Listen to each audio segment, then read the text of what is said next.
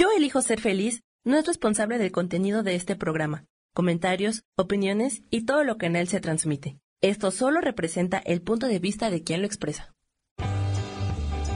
Yo elijo ser feliz presenta.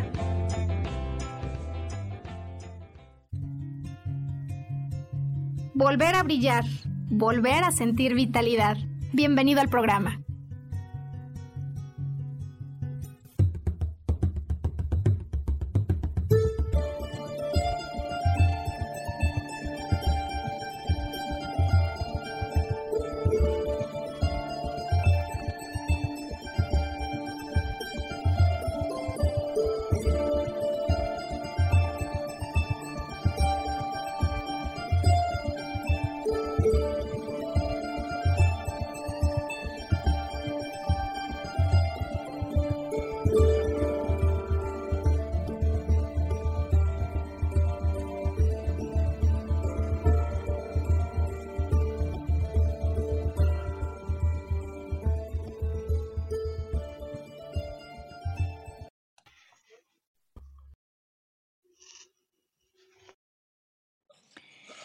¿Me quiere o no me quiere?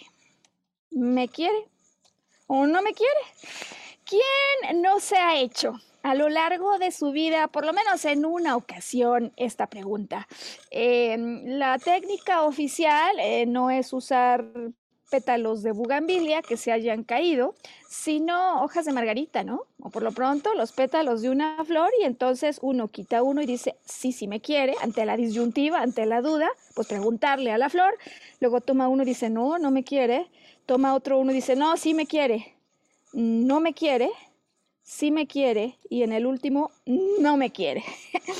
Bueno, lo que podría parecer como un juego, eh, algo que muchas veces hasta nos da risa, ¿no? Cuando lo vemos representado en un personaje de una caricatura.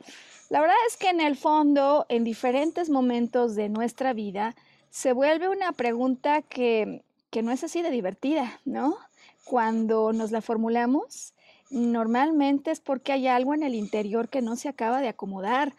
Y, y desde luego que cuando esas cosas ocurren, a uno le gustaría contar con más recursos, perspectivas, puntos de vista, eh, más allá de lo que me puede decir una flor, una margarita, una bugambilia o, o lo que fuera.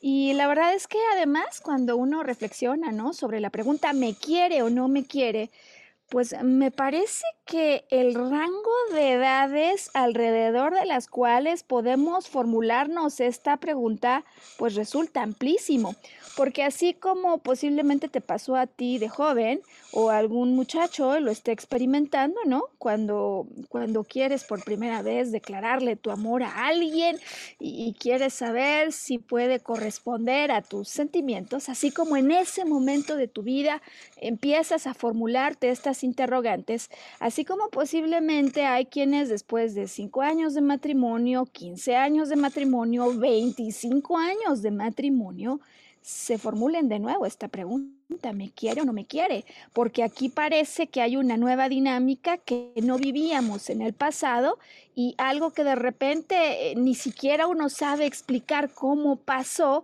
parece que ha venido a apoderarse del ambiente y resultará imposible volverse a enamorar o pensar que me quiere la persona a la que decidí amar por toda la vida.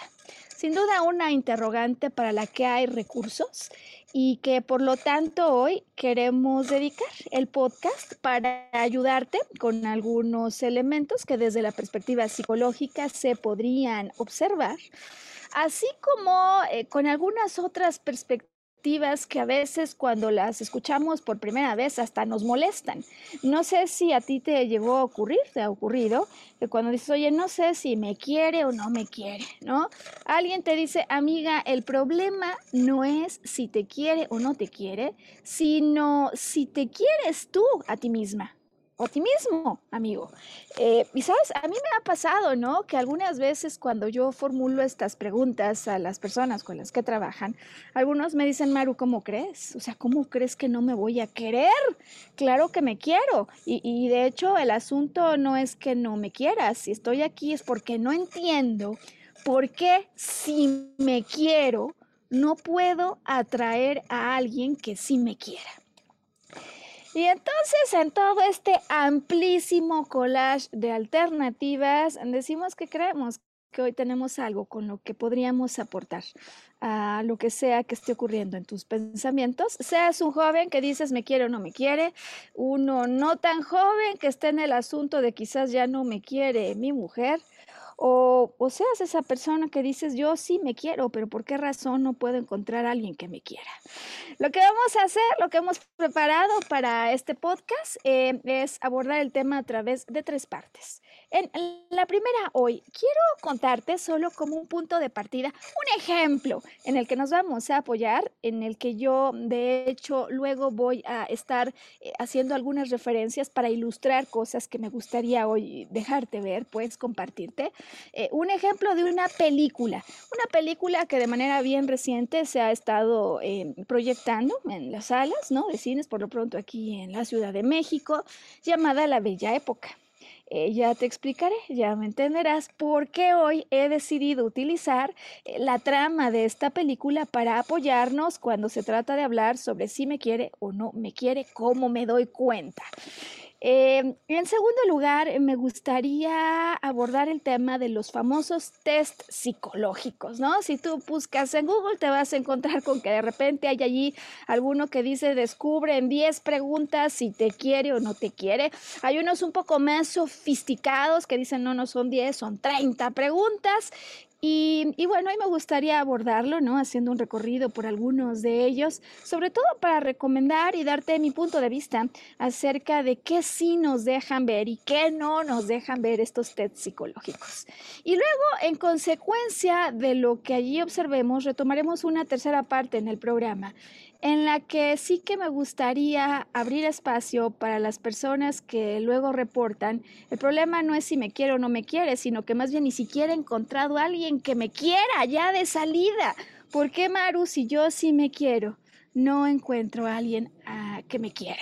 Bueno, podríamos estar, la verdad, horas y quizás no sea un programa, sea una serie, pero vamos a empezar por lo pronto con lo que hemos planeado y vamos viendo el tiempo y vamos viendo cómo nos va hoy con esto que te queremos proponer.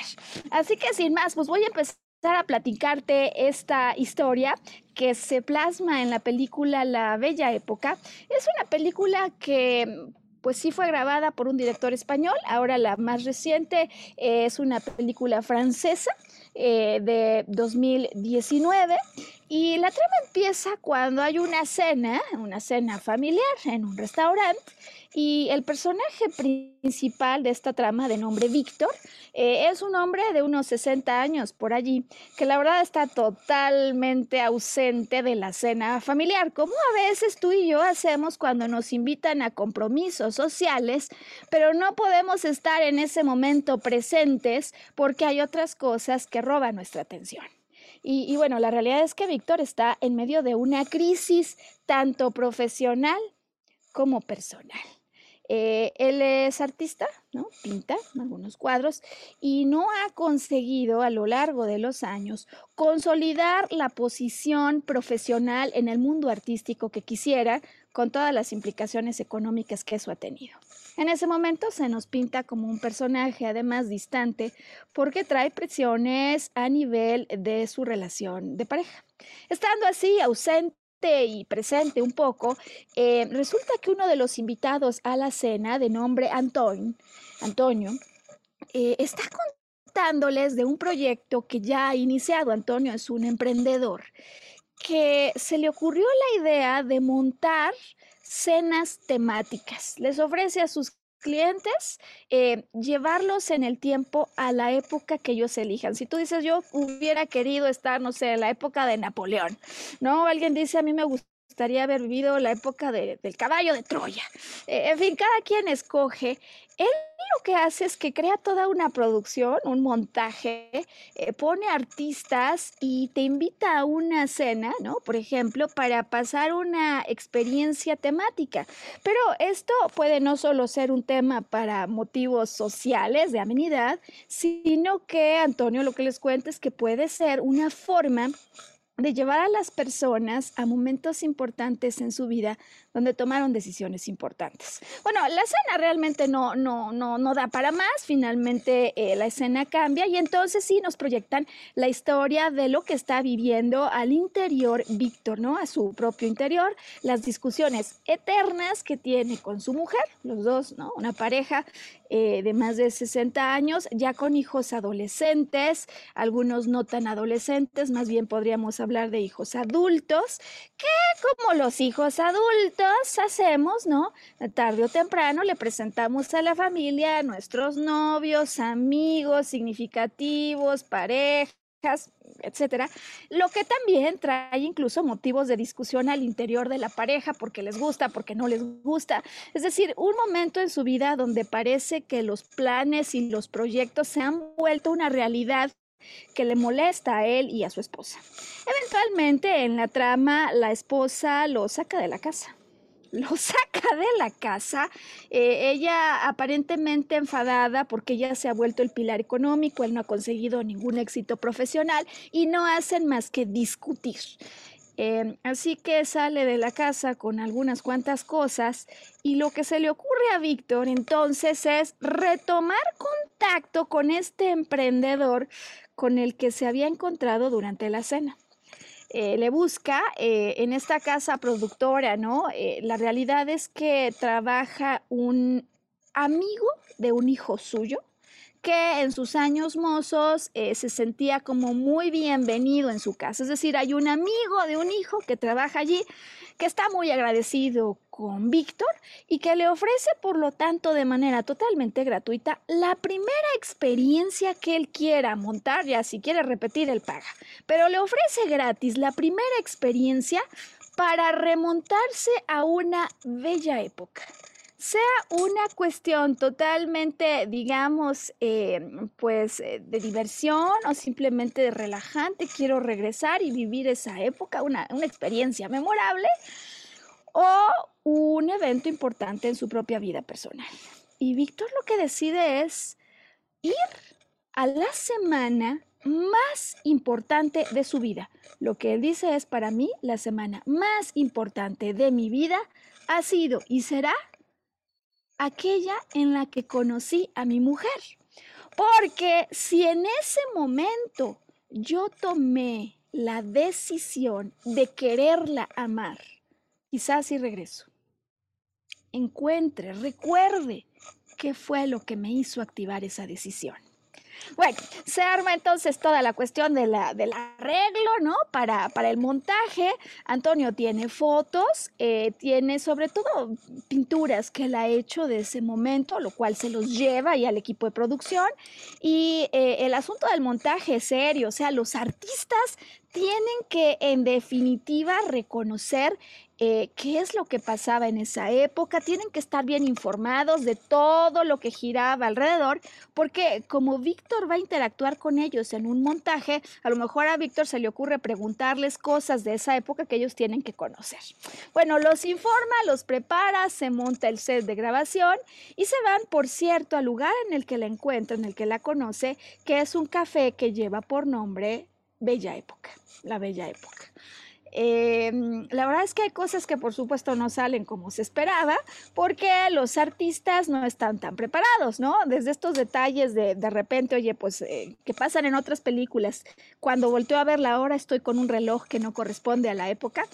Aquí no pasa eso, pero lo que sí ocurre es que pues de repente él hace comentarios y escucha respuestas que no son exactamente fieles a lo que le hubiera alguien contestado, pero bueno, más o menos las cosas salen, ¿no? Con alguno que otro accidente, pero en definitiva lo que sí sale muy bien es que Víctor no solo recuerda el ambiente en el que tomó la decisión de amar a alguien, sino que en este ambiente vuelve a experimentar lo que es esa decisión de querer amar a alguien, cuando lo que ocurre contra toda expectativa es que la artista que hace las veces de su exmujer, mujer pues, eh, de aquella a la que conoce en ese café, resulta una joven sumamente atractiva de la cual se enamora.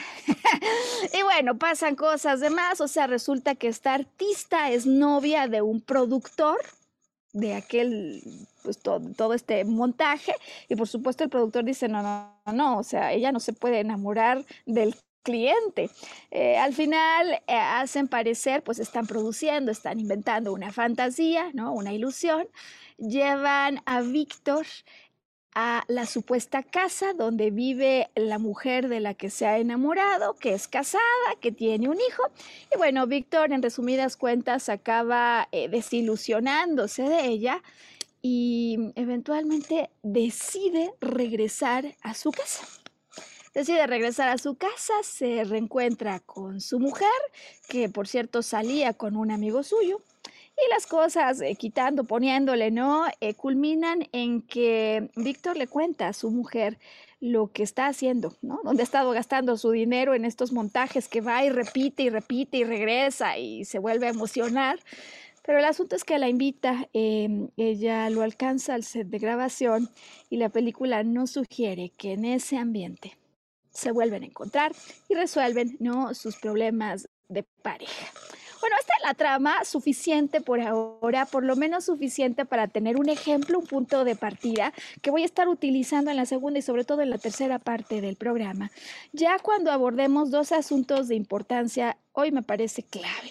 La primera es que hay, ¿qué nos dice la psicología, no? Hay tests, ¿son buenos estos tests? ¿Verdaderamente me pueden ayudar? Hay preguntas, cosas que observar, que pueden asistir a aquel que tiene la pregunta, ¿me quiere o no me quiere? Y por otro lado, para los que decíamos al arranque, sí que dicen, a ver, yo me quiero, pero si me quiero, ¿por qué no encuentro a nadie que me quiera? ¿Qué podemos sugerir? Y sobre todo, ¿qué, qué nos dice esta película de la que he comenzado hoy platicándote acerca de qué es lo que tendríamos que hacer para volver a la decisión de amor y desde allí conseguir que no solo me ame, sino que encuentre a alguien que también me ame? Hoy Volver a Brillar se va a poner buenísimo, eh, en el que hablaremos de cómo la psicología nos podría ofrecer alternativas para entender si me quiere o no me quiere, que vayan más allá de las flores, de los pétalos, de las margaritas. Hoy, cuando en Volver a Brillar estamos abordando este tema, ¿me quiere o no me quiere? De qué sugiere la psicología ante la pregunta, ¿me quiere o no me quiere? Eh, claro, hombre, uno primero podría decir, oye, más allá de test, Maru, que la manera más fácil y obvia, ¿por qué se nos olvida? Si yo digo, ¿me quiere o no me quiere? ¿Por qué se lo tengo que estar preguntando a un psicólogo? ¿Por qué se lo tengo que estar preguntando a una amiga? ¿Por qué le pido la opinión a mi hermano? ¿Y por qué mejor no voy de manera más directa y se lo pregunto a él y le digo, o a ella, ¿me quieres, no me quieres? Bueno, la realidad de las cosas es que no siempre es así de simple la dinámica que ocurre entre los humanos, ¿no? A veces te dicen una cosa, pero las acciones gritan otra. Y, y a veces, por lo que ahora vamos a conversar, al interior de la persona que no sabe si le quieren o no le quieren, hacer la pregunta es cosa complicada. Es más, hay quienes a veces pensamos, mejor ni le muevo, porque si le pregunto a lo mejor me lo tome a mal. Bueno, eh, sí hay, sí hay eh, varias baterías, digamos, de preguntas o de las cosas más importantes a observar. Eh, baterías algunas que dicen, lee esto y aquí encuentras las diez cosas que tienes que observar para saber si te quiere o no te quiere. Eh, hay algunas otras que son más complejas, incluso hay quienes proponen hasta treinta preguntas.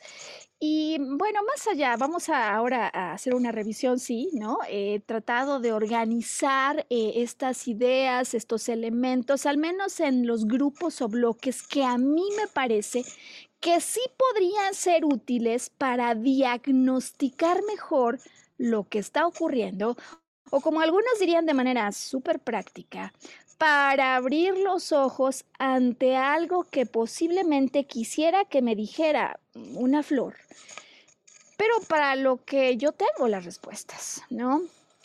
Así que entonces, eh, bueno, lo primero que me gustaría explicarte acerca de los test psicológicos, eh, baterías de preguntas, ¿no? De verificas si contestas sí o no y qué porcentaje de respuestas tienes. Lo primero que hay que observar es que se trata de ayudas o guías, déjame decirlo así, direccionales. Es decir, pues no es que si contesto siete de diez con sí no me quiera, ¿no? No es una manera más moderna de evaluar el asunto de los pétalos por ahora a través de preguntas. Eh, pero sí direccional significa observa el número de veces que respondes en forma afirmativa a estas preguntas, porque si esto te está pasando, claro que no solo la pregunta de me quiere o no me quiere es válida, sino quizás una segunda y más importante pregunta, ¿para qué lo quiero yo? ¿Para qué la quiero yo? Y hasta dónde el objetivo que tengo para eso, para lo que lo quiero o la quiero, coincide con aquello para lo que el otro me quiere. Porque el asunto cuando decimos me quiere o no me quiere, es que algunos hacemos de esta pregunta como una frase extensiva, ¿me quiere amar o no me quiere amar? Y muchas veces el otro puede ser que me quiera, pero para otras cosas distintas al amar, que por cierto, no necesariamente solo sean cuestiones físicas, ¿no? Ahora bien, eh, vamos a hacer un pequeño repaso, eh, independientemente del test que contestes o de la guía que busques o que te encuentres en, en internet. Eh, me parece que hay algunas cosas que son los elementos principales que a través de estas preguntas los test buscan verificar. Eh, primera y, y más importante, ¿hasta dónde la persona con la que tú te encuentras en esta disyuntiva de me quiere o no me quiere, ha conversado contigo de manera directa el objetivo, el propósito de estar un tiempo juntos? ¿Lo has conversado o no lo has conversado? Porque pues es el primero y muchas veces uno que digo que pasamos por alto y decimos no, sobre la marcha, no, no voy a tensar las cosas, ¿cómo le voy a preguntar si, si, si yo quiero aquí una relación romántica? Primero quiero ser su amigo, primero quiero ser su amiga y, y nadie dice que no sea un muy buen camino, solo que a veces el evitar hacer la pregunta hace que pasemos largos periodos de tiempo sin verificar si el propósito por el que quiero estar contigo o por lo pronto pasar algunos tiempos juntos es el mismo que el propósito que tú llevas. Mi experiencia es que mientras antes lo preguntes mejor, ¿no? Claro, lo que pasa es que algunos inconscientemente quizás nos dé miedo preguntar y encontrar que el otro no quiere lo que nosotros buscábamos, ¿no? Es más, muchas veces decimos, no importa que no lo quiera, yo lo voy a convencer, yo la voy a convencer. Así que entonces, ¿cuál es el propósito? Eso va a ser una de las primeras cosas que si no lo tiene tu test, yo recomiendo que te formules, que te, pregu- que te preguntes, ¿no? Ahora, puede ser que el otro me diga que sí, que sí me quiere amar, ¿no? Que sí me quiere amar, pero que no sea congruente entre las palabras que ha expresado y las acciones que está haciendo. Así que más allá del propósito, luego hay una segunda confirmación importante en términos de qué tan congruente es el discurso con las acciones. Un amigo solía decir qué tanto el audio checa con el video, ¿no?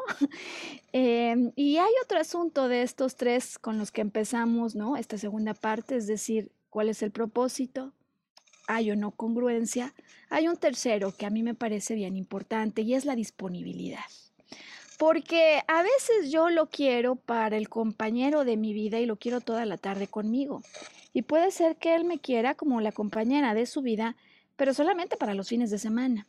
Y ese solo hecho de la disponibilidad que se observa desde una perspectiva distinta y que no se ha alineado, es decir, no se ha alineado la expectativa respecto a la disponibilidad, sea lo único que está ocurriendo, por lo que a mí me parece que no me quiere, que no me quiere amar y a lo mejor el otro o la otra diga, claro que sí lo quiero, que sí lo quiero amar. Bueno, los test eh, me parece que en general nos observan, más allá de estas tres preguntas sobre el propósito, eh, la congruencia y la disponibilidad, nos pueden eh, presentar comportamientos o del otro o propios que sí puede ser muy útil observar. Y para ello, eh, digo que he organizado como mis hallazgos en tres bloques, en tres bloques respecto a todo lo que hay disponible en estos tests. Vamos con el primer bloque, donde a lo mejor al repasar esto, tú te des cuenta que hay algo importante que verificar. Más allá del asunto, ¿me quiere? ¿No me quiere? Eh, ¿Para qué me quiere? ¿No? ¿Para qué lo quiero yo? ¿Para qué la quieres tú? ¿Y hasta dónde empatan estas dos cosas? Mira, posiblemente uno de los elementos más frecuentes con el que nos vamos dando cuenta que aquí algo quizá no va como yo quiero, por lo pronto, es la sensación que muchas personas metafóricamente eh, expresan como frío o calor. A veces sí, a veces no, a veces cerca, a veces lejos, ¿no? Eh, es decir, eh, estoy con él, estoy con ella y me siento feliz, exploto, me emociono, vuelo, hay muchísimo afecto, nos sentimos muy emocionados. Eh, luego a veces al día siguiente regreso y vuelve a ser la misma locura, pero luego pasa una semana entera y no sé nada de él o de ella, ¿no? Frío o calor me parece que es el síntoma número uno por el cual empezamos a formar formularnos esta pregunta. El asunto no solo es o no solo se queda en que a veces sí o a veces no, sino que muchas veces más bien trasciende a un segundo elemento que nos puede más, nos duele más, y es que cuando no está es cuando más lo necesito o cuando más la necesitaría, ¿no? No sé si te ha pasado, ¿no? Eh, posiblemente estoy saliendo con alguien que tiene una agenda súper ocupada y a veces sí me hace caso y la pasamos bien, pero el día que más lo necesito o ese fin de semana en que más necesitaba su consejo se ausenta. Es decir, que de alguna manera puede estar ocurriendo que yo haya puesto a esta persona en mi corazón, en mi mente, en prioridad número uno y esté insistiendo en que él o ella me ponga también en la prioridad número uno y contrario a mis deseos, de hecho, esté en la última parte de sus listas de prioridades.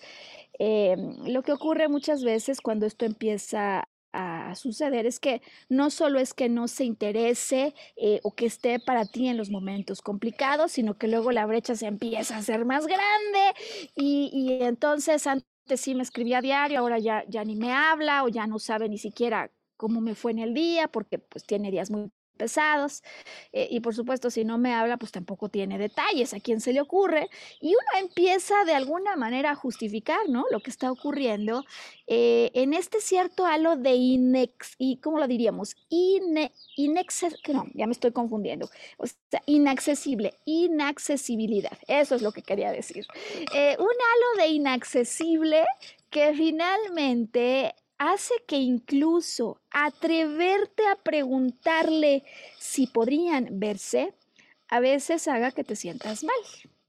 Y no sé hasta ahora en estos elementos que hemos compartido cómo vayas en el test de me quiere o no me quiere, ¿no? Es decir, no solo es el frío-calor, a veces sí, a veces no. Cuando para mí es importante no está conmigo, ha dejado de tener detalles, ni siquiera sabe a veces cómo van las cosas en mi día a día porque está súper ocupado, eh, sino que es tan inaccesible que yo me siento mal de querer aspirar a un poco más de tiempo y preguntar. Eh, Y finalmente, cuando llego a preguntar, pues sus palabras no coinciden con tus acciones. ¿Me quieres? Sí, sí te quiero como amiga. O sí te quiero, pues, eh, pues para irnos conociendo. O hay algunos más directos, sí, vámonos a un hotelito, ¿no? Eh, ¿Para qué me quieres, no? ¿Para qué me quieres y para qué quiero yo esto? Porque luego el asunto, digo, que no es si me quiere o no me quiere, sino para qué me quiere. Eh, bueno, hay un segundo nivel, ¿no?, de, en este alejamiento, en este extrañamiento que a veces se produce en los amigos, en las parejas, en los seres amados o en los seres queridos o que quieren quererse amar. Eh, y me parece que esta segunda parte de los elementos a observar también es bien útil, es bien útil y a veces pasamos por alto. Eh, vamos a decir que más allá de que no haya tiempo, cuando lo hay, nivel dos, ¿no? Nivel dos de distanciamiento. Eh, cuando lo hay parece que lo que yo digo no es tan importante para él o para ella. Me dice que está cansado, que la verdad es que no tiene cabeza, que quiere relajarse, eh, con lo cual no solo no presta atención a lo que digo, sino que no recuerda las cosas que para mí podrían ser importantes. Eh, podrían haber otros casos donde de hecho él o ella cuenta poco realmente acerca de su vida personal, profesional, y de lo que se trata es de pasarla bien, porque está uno tan saturado que no, no tiene tiempo. tiempo para esas conversaciones. Eh, el asunto de las conversaciones luego se extrapola o se lleva al terreno de las decisiones, ¿no?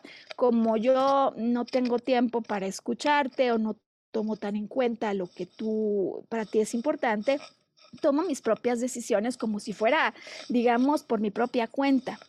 Claro, aquí es donde digo que quizás todos estos elementos direccionales haya que tomarlos con un cierto cuidado, porque pues, sabemos personas que nos gusta ser muy independientes, tomar nuestras propias decisiones y a veces hasta sorprender a otros con decisiones como ¿qué crees? Ya compré los boletos del cine y la película que vamos a ir a ver.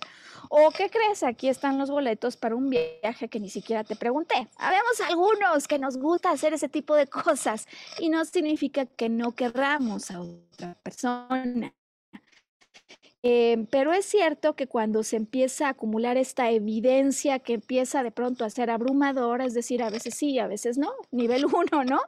Este, no siempre está para mí en los momentos importantes, siempre hay algo urgente, eh, no nos vemos tan frecuentemente como yo quisiera, luego me da pena aspirar a tiempo, luego se empieza a acentuar y se agrava cuando a lo mejor no se ha fijado en lo que para mí es importante y va tomando sus propias decisiones, sin necesariamente considerar mi punto de vista.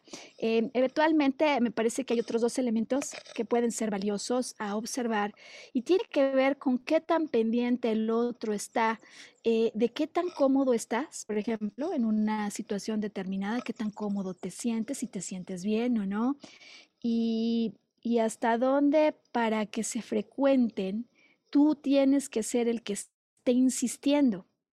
Porque a veces si uno tan solo dejara de insistir tanto, ¿no? A veces las mujeres eh, actuamos con una actitud esta que llaman en Oriente muy, pues muy de acción, muy yan, ¿no? Yo propongo, yo pongo las fechas, yo invito. Y si de repente tan solo soltáramos esa obsesión y aguardáramos al otro y a sus ritmos, la verdad es que hacer la prueba a veces puede ser muy útil. Por lo pronto para contestar si me quiere o no me quiere, como lo quisiera yo. Como lo quisiera yo. Y bueno, al arranque del programa decíamos que este no solo es el asunto de los jóvenes que inician una relación o quisieran iniciarla, sino de los no tan jóvenes que a veces pasados muchos años de una relación en pareja se empiezan a preguntar si le quiere o no le quiere, ya, ¿no? Si se acabó el amor entre ellos. Y en este sentido me parece que hay un tercer nivel de elementos a observar que por lo pronto sí creo que sea importante considerar, si bien se trata, solo decimos de test o encuestas direccionales, sí elementos que te pueden ayudar a reconsiderar el no hacer nada, ¿no? Por lo pronto elementos que cuando los observes te inviten a accionar un diálogo más profundo, en un mejor momento, una revisión personal y desde luego un encuentro en el que las cosas se puedan aclarar. Eh, tercer nivel, y es que notoriamente yo observo que el otro ya no disfruta estar a mi lado. Eso sí que ya digo que estamos en el nivel tres, porque una cosa es que esté ocupado y otra cosa es que cuando estamos juntos no disfrute él o ella, ¿no? Señal de alerta un poco en mayor intensidad. Eh, y bueno, el asunto es que podría haber discusiones frecuentes, comunes, de esas como las que se pintan también en la película de La Bella Época, de la que empecé platicándote hoy al inicio del podcast. Eh, cuando hay estas discusiones, a veces ha pasado tanto tiempo que a, a uno o a los dos, la verdad ya no les interesa ni siquiera, ni siquiera ir más allá para resolver las diferencias. Eh, y no solo es que hay diferencias y pocas ganas de resolverlas, sino que no se valoran los comentarios del otro, ¿no? Uno insiste en tener la razón y como ha discutido tantos años, cuando empieza la antesala de una diferencia, mejor se suspende el diálogo, ¿no? Se suspende el diálogo, se suspenden, por supuesto, las muestras de afecto y la mayor parte del tiempo eh, aquel que está junto a ti o tú que estás junto al otro, no se la están pasando bien, ¿no? Es decir, está lastimando más aquello de lo que se supone que ayuda, que apoya. Y, y bueno, entonces es cuando surge, sea en el nivel uno, en el nivel dos o en el nivel tres, la explosión, ¿me quieres o no me quieres? Y comenzaba yo diciendo que a veces el asunto es que uno sí formula la pregunta, pero el otro no la contesta o la contesta, y de todas maneras yo me aferro a pensar que aunque ahora lo conteste de esa manera, sí te quiero como amigo, uno se aferra o sí te quiero, pues porque eres el padre de mis hijos, ¿no? Uno se aferra a pensar que eso sí significa o va a significar cosas distintas en el futuro.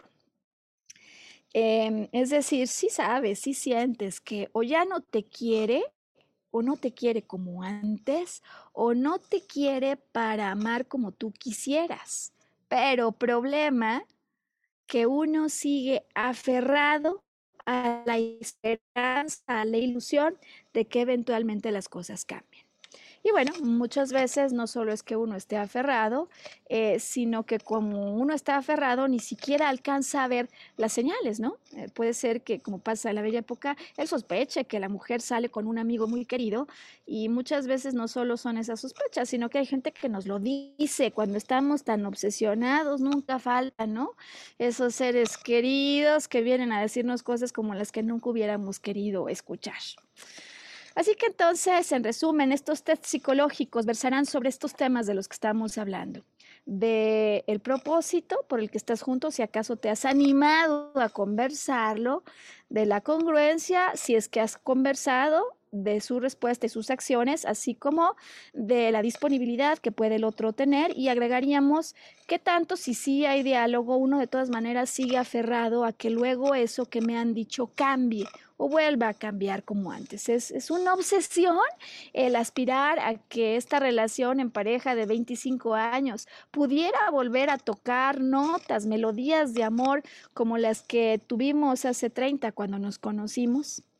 Vamos a hacer aquí, Sam, la segunda pausa del programa para ir directo entonces a la tercera parte, con la que me gustaría abordar el asunto de si ya tengo veinticinco años, ¿cómo vuelvo a renovar esto? O de aquellos que decía yo en la primera parte, se preguntan, Maru, yo sí me quiero. Si me quiero, ¿por qué no encuentro a nadie que quiera amarme como yo digo que me amo? Para este asunto que es tan importante en la vida de un ser humano y en el que muchas veces nos entretenemos por horas. Me quiere, no me quiere. Me quiere, no me quiere. Me quiere, no me quiere. Eh, bueno, tercera parte de esta producción de hoy, eh, en la que decía que vamos a utilizar como punto de referencia la película eh, que te conté al inicio del podcast, porque me parece que tiene muchos elementos que podemos utilizar para ilustrar aquello que hoy queremos recomendarte. Eh, el asunto está así. Eh, muchas veces hay personas que me dicen, Maru, ya, si ya pasaron veinticinco años, ¿qué más puedo hacer? ¿No? Ya ni siquiera hay cosas que tengan para mí un atractivo. Y, y entonces eh, yo les pregunto cómo está andando, digamos, su vida y su relación en el cotidiano, en el día a día. Vamos a hacer esa prueba, ¿no? Contigo para que podamos ir al punto. Así como también decía que quiero aprovechar esta tercera parte para ayudar, ¿no? Para dar un poco de orientación a las personas que luego me dicen, Maru, yo me quiero, me quiero bien, me amo en serio, o sea, no solo me quiero, me amo, eh, pero no encuentro a nadie que me quiera querer igual. Vamos con, con estos y regresamos entonces a los de los veinticinco años. Eh, cuando alguien se acerca y me dice, yo ya he hecho todo, me quiero, pero no lo consigo, yo les pido que me cuenten un poco su técnica, ¿no? Y posiblemente tú, si sintonizas con nosotros, eh, como ellos o como ellas, hayas hecho esta receta que muchos me cuentan. Me dicen, mira, como yo estoy buscando el amor y estoy queriéndome encontrar con alguien que me quiera, sigo el, el orden que trae esto del secreto, la manifestación, la creación consciente. Le digo, platícame tu técnica. Platícame los pasos que sigues, no tanto el título, sino qué pasos sigues. Y me dicen así, mira, Maru, yo primero visualizo, Visualizo lo que quiero, ¿no? Me sincero y visualizo lo que realmente quiero que me quiera. Y luego me dicen paso dos, porque esto es importantísimo, Maru, no solo se trata de visualizar, de imaginar, sino de sentir, tienes que activar la emoción. Y entonces, ¿qué haces? Les pregunto y me dicen, pues hago como si lo estuviera besando, ¿no? Otras cosas. Eh, finalmente conecto con el sentimiento que quiero vivir una vez que esto esté pasando. Perfecto, ¿qué más haces en tu técnica? Algunos más me dicen, mira, yo por si las dudas, por si sí, por si no, hago una lista detallada con todos los requerimientos que le voy a pedir al candidato o a la candidata de mis sueños. Mientras más detalles mejor, yo lo hago. Perfecto, entonces, visualización, detallado el pedimento y además el sentimiento, suena bien. ¿Qué más haces?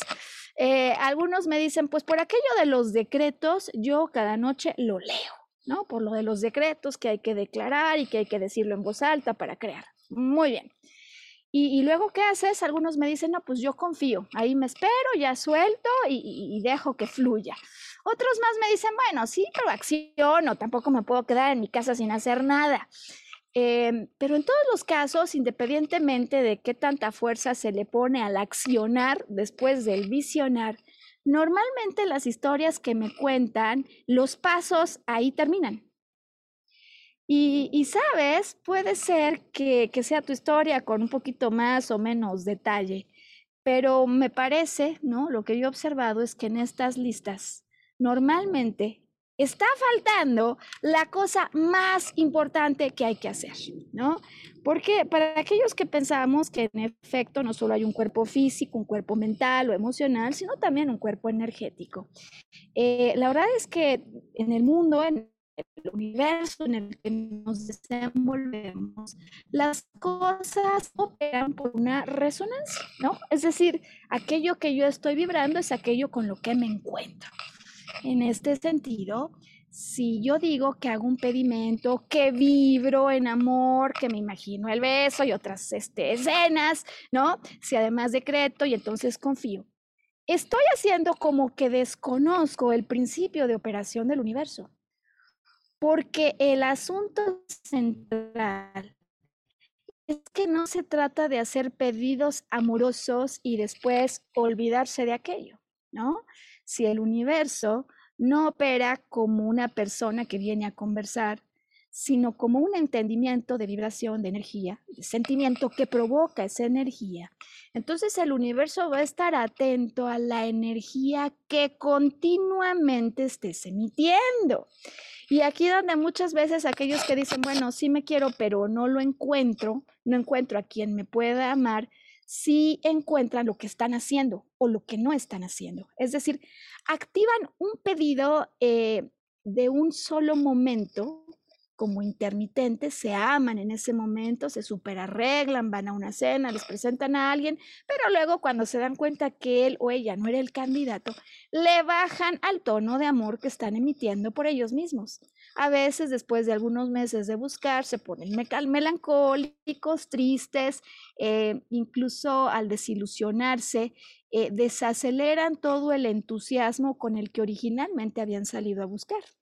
Es decir, que pulsaron una nota de amor que luego se descontinuó.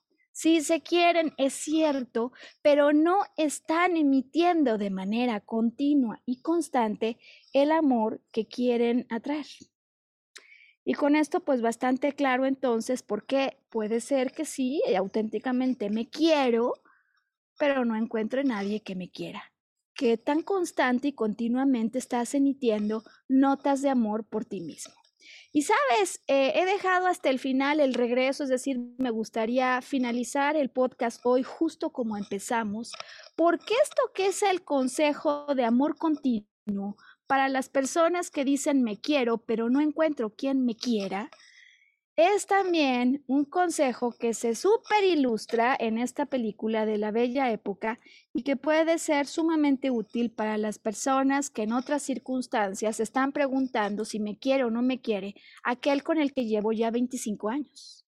Aquel con el que ya llevo toda una vida construida y Maru es normal, me dicen, pues ya no puedes tener ni la misma intensidad, eh, las cosas cambian, Maru, la vida cambia y la dinámica cambia. Muy bien.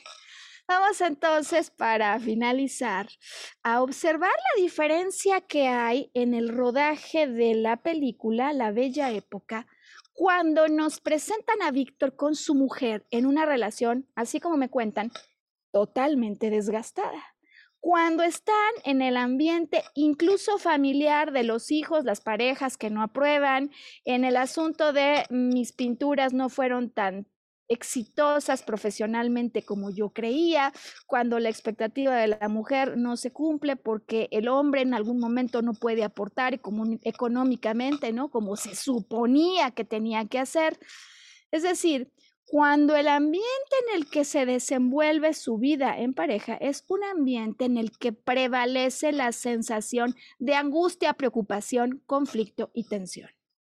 Ambiente en el que no importa dónde el amor haya surgido o qué tan intenso haya surgido, definitivamente con cada interacción se le está dejando fuera el amor. Es decir, no se está tocando esa melodía al interior del hogar. Y, y me parece, digo, que es súper ilustrativo e interesante eh, lo que nos va a decir la película de La Bella Época sobre el ambiente en el que regresa en el tiempo Víctor y recuerda qué hizo, qué estaba ocurriendo cuando tomó la decisión de querer amar a otra. Y ambiente en el que, por cierto, vuelve a tomar esa decisión, no solo con eh, la pareja que le ponen como un artista, sino después con su propia mujer, de la que se sentía absolutamente ya desvinculado. ¿Qué hay por contraposición al ambiente de conflicto, de lío, de tensión que hay en su casa, que se ha apoderado de su casa, en el set de grabación de La Bella Época? Pues ocurre que este es un café en el que las personas llegan y se sientan relajadas, en el que está la rocola que alguien va y activa, le pone una moneda, en el que hay buena música, en el que hay buen rollo. Y desde luego entonces en esta buena música, en este buen rollo, uno se contagia de ese buen rollo, de esa sensación de relajación, y entonces recuerda que es posible soñar. Eh, uno se siente poderoso y uno congenia con personas que están disfrutando la vida, ¿no? Difícilmente pensaría uno en alguien que está en un café muchas horas con una rocola y no se quiere mover del lugar porque está sufriendo. Es decir, que así como les decía a las personas que dicen, Maru, yo sí me quiero, pero no encuentro a alguien que me quiera. Así como les diríamos entonces también a las personas que ya llevan veinticinco años en esas relaciones, porque de lo que se trata, por lo pronto lo que se da cuenta Víctor, que es esencial reactivar para tomar la decisión de querer amar a alguien, comenzando por uno mismo, es de volver a sintonizar con esa rocola que metafóricamente aparece en el café, como un recordatorio de lo que significa nuestra energía cuando estamos emitiendo notas de amor. ¿Por qué? Por la vida, por el momento, por el café, por esa época. Y que muchas veces dejamos de hacer. Y termino entonces con un ejemplo de una persona con la que trabajé, para sobre todo ayudarle a saber cómo podría regresar a esa bella época. Porque, ¿sabes? Independientemente del número de accidentes, infortunios o veces en las que nos hayamos hecho esta pregunta de me quiere o no me quiere, yo estoy segura que todos tenemos el recuerdo en nuestra historia, por lo menos de una bella época, por lo menos de una en la que fue innecesario preguntarse si me quiere o no me quiere. Eh, con lo cual eh, yo le pedí a esta persona, como se sugeriría entonces que tú hagas, le pedí si me ayudaba a recordar, ¿no? Si fuéramos a montar la escena, eh, la producción, la escenografía, pues, eh, y todo lo que ocurría en aquella bella época, ¿qué, qué estaba ocurriendo en esa bella época, en esa temporada amorosa de su vida? Eh, y ella me decía, yo le decía, a ver, regresa a tu bella época, ¿Qué hacías entonces? Cuéntame tres cosas, o sea, cuéntame tres cosas de esa bella época. Ella me dijo así, bueno, lo primero es que activé cambios, yo venía de activar cambios en mi vida que me hacían sentir poderosa, ¿no? O poderoso finalmente. Eh, luego me dijo, además en esa época que me sentía poderosa, cantaba hasta en la regadera. Y otra cosa que hacía, me pediste tres, eh, otra cosa que hacía es que para mí era como un ritual la vida, ¿no? Como una celebración en la que cuando yo salía tenía que combinar el color de las uñas con el color de la mascada, con el color del labial. Es decir, para mí la vida era una celebración no solo de música, sino de color. Muy bien, vamos a hacer el ejemplo, tú podrás hacer el tuyo y estoy segura que tu bella época, eh, a lo mejor no en un café como el de la película, pero por supuesto que tiene por lo menos tres cosas que entonces tú hacías eh, para generar una melodía de amor. Y le digo, ok, entonces contrastemos estas tres cosas que me dices que entonces tú hacías porque está en tu control, ¿no? Con lo que ahora que sientes que no te quieren, o que no puedes encontrar a alguien que te quiera, estás haciendo. Sea que no te quiere el marido de veinticinco años, o sea que tú quieres salir a la conquista de un nuevo amor. Y ella me decía, ok, activar cambios, ¿no? Me dijiste que la primera es activar cambios, lo que te hacía sentir poderoso o poderosa. ¿Hace cuánto tiempo que no activas cambios en tu vida que te hagan sentir poderoso o poderosa? Segunda cosa que me dijo, cantar, cantaba hasta en la regadera. Eh, y ahora cantas y me dijo, es que quizás ya no sé ni qué sea eso. Cantar, ya no canto, que ya no canto, ya no activo cambios, no me siento poderosa. Y cuando llegamos al tercer punto me dijo, no, Maru, olvídalo. Eso de salir a celebrar y la combinación de los colores, olvídalo.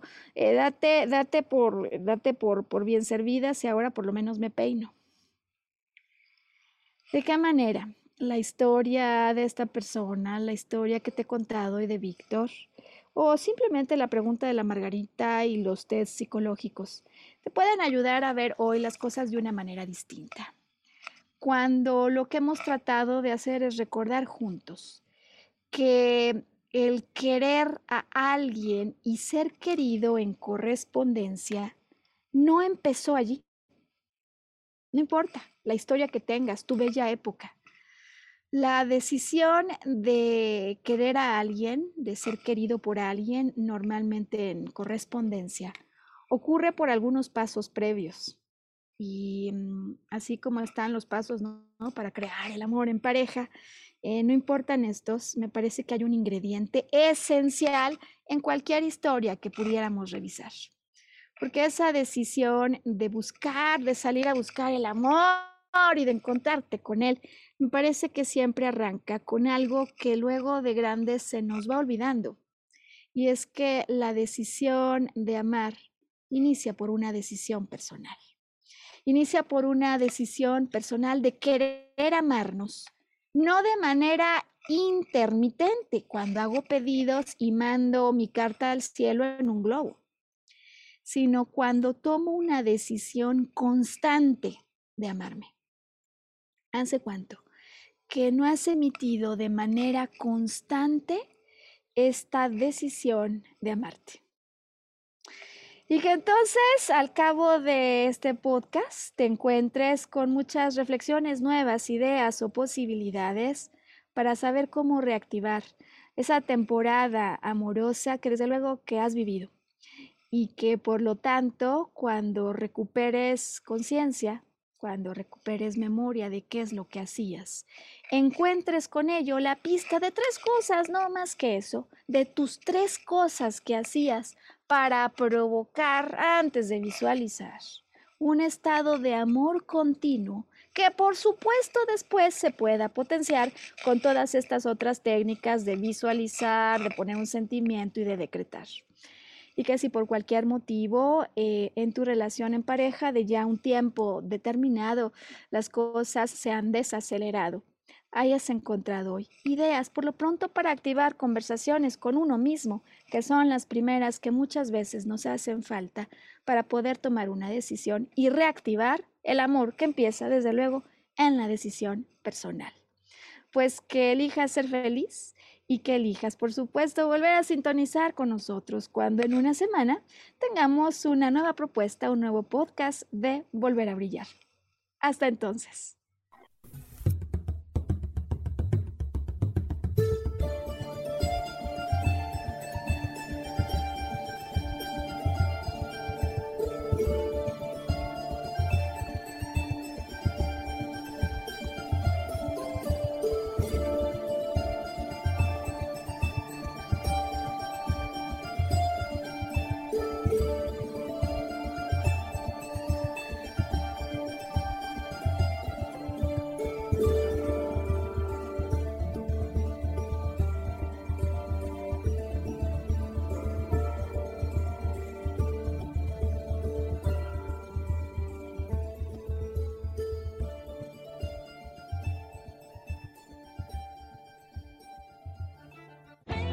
Yo elijo ser feliz, presentó. Volver a brillar. Recuperar la sensación de tu poder personal. Nos vemos en la siguiente transmisión de este programa. Esta fue una producción de Yo elijo ser feliz. Derechos reservados.